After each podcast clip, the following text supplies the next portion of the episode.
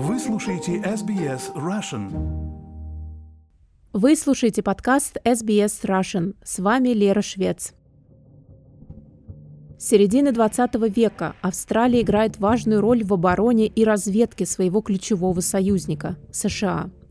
От станции спутникового наблюдения Пайн Гэп до закрытого полигона Вумера для испытаний ракет, а в годы Холодной войны и ядерного оружия – это сделало Австралию частью масштабной международной сети разведки. КГБ интересовало, что происходит в Умере и окрестностях. КГБ рассматривали Австралию как эффективный тыловой путь для получения секретов от Америки и Великобритании, которыми они делились с Австралией. Это журналист Джой Уотсон. Недавно на платформе Listener вышел его многосерийный подкаст «Secrets We Keep – Nest of Traitors» про шпионов в рядах австралийской разведки в конце 20 века. В своей серии Джоуи расследовал шпионский скандал в австралийской службе безопасности и разведки ACO в начале 90-х и то, как служба постаралась спрятать от общественности свои операции. Я давно увлекаюсь шпионскими историями, как с личной, так и с профессиональной точки зрения. Государственные организации, занимающиеся разведкой, вполне заслуживают журналистского и общественного внимания и контроля. Это мощные институты, и в демократии это должно быть частью журналистики, иметь возможность задавать вопросы об их работе. Разведывательные агентства обладают огромной властью как в демократиях, так и в автократиях, и иногда сильно влияют на войну или мир, на самые важные решения, которые может принять страна. В начале 90-х Австралийская служба безопасности и разведки ASIO получила сведения о том, что один из ее работников – советский шпион. Сотрудник ASIO на протяжении более 20 лет и переводчик русского языка Георгий или Джордж Сейдл стал главным подозреваемым. Австралийская организация безопасности и разведки прослушивала телефоны и устраивала шучки в домах дипломатов, подозревая, что они могли быть шпионами КГБ. Также они шпионили за обычными людьми в русской диаспоре, которых подозревали в работе на КГБ или военную разведку. АСИО тех лет отражала так называемую «белую Австралию» 20 века. В организации не было много специалистов, владеющих языками. Они были довольно отчаянны в поисках русских, которые могли бы переводить этот материал. Таким образом, люди вроде Джорджа Садила, который в то время был полицейским в Канберре, попали в мир шпионажа. Ему предложили работу в организации, это стало началом карьеры в несколько десятков лет, которая завершилась уже его преследованием. Австралийская федеральная полиция создала секретную оперативную группу, в ходе работы которой сначала за Георгием и его семьей была установлена слежка, а позже в его дом пришли с обыском, изъяли найденные документы, принадлежащие ACO, а сам Георгий был обвинен по 37 статьям шпионажа. ACO и австралийская федеральная полиция фактически нацелились на Джорджа, и, делая это, они как бы поставили под подозрение все русскоязычное сообщество Канберры. Насколько я понимаю, они опросили почти каждого прихожанина Русской Православной Церкви в Канберре. Они обратились к отцу Александру и запросили регистрационный список прихода, используя его как список покупок от А да я.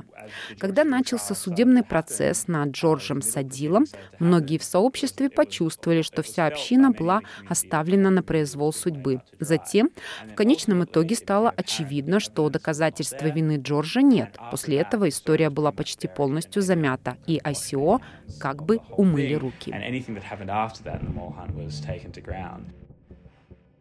В своем расследовании Джоуи показывает, что на самом деле во время преследования Георгия у австралийской службы разведки было еще три подозреваемых. При этом были доказательства, и со временем находилось все больше значимых против конкретного человека, австралийца Иена Джорджа Пикока. Так что мне кажется удивительным, что ICO как бы начала преследовать русское сообщество. На мой взгляд, во многих аспектах Джордж не был тем шпионом, которого искала ICO, и русское сообщество было оставлено на произвол судьбы в уже и так трудное историческое время. ICO никогда действительно публично не признала это, а на личном уровне Джордж Садил так и не получил никакой компенсации.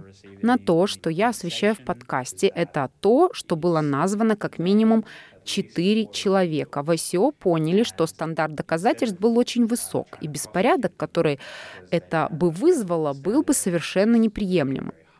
Вместо того, чтобы преследовать их и представить их перед судом, они не только тихо отправили их на пенсию, но и обрубили щупальца, отделив их от кругов влияния. И вот где на самом деле лежит эта история. После того, как судебный процесс выявил, что Джордж Сэддил невиновен, Эсио было очевидно, что шпион остается в рядах организации. Как объясняет Джоуи, премьер-министром в то время был Пол Китинг, и на него оказывалось давление со стороны союзников по разведданным, таких как США и Великобритания, о том, что необходимо что-то предпринять и найти шпиона.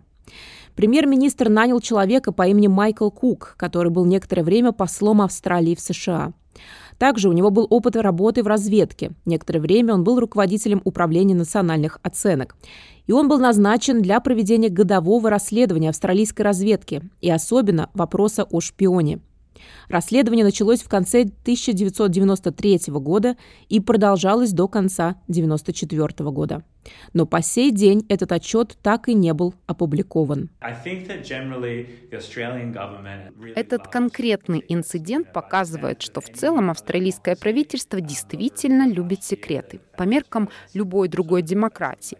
В прошлом году был произведен обзор, который показал, что в Австралии существует что-то вроде 800 отдельных законов о секретности. Это можно увидеть на примере различных судебных процессов, как, например, сейчас с Дэвидом Макбрайдом. Какие усилия правительство предпримет, чтобы помешать распространению информации? Отчету Кука исполняется 30 лет. Я не первый журналист, который пытался добиться его публикации. Меня перебрасывали от одного правительственного департамента к другому. Они даже не дали мне решение о том, что они не собираются его публиковать. Так что они просто как бы затягивают этот процесс. Что касается истории Георгия или Джорджа Сэддила, Джоуи объясняет, что ему австралийское правительство до сих пор не принесло публичные извинения. Он чувствует, что то, что произошло с ним 30 лет назад, до сих пор не решено. Он стал жертвой очень публичного судебного процесса, который оказал огромное влияние на его здоровье и на его финансы. Я думаю, что до сих пор он все еще верит, что должно быть совершено правосудие, что ему должны выплатить компенсацию или, по крайней мере, принести извинения за все испытания, через которые ему пришлось пройти.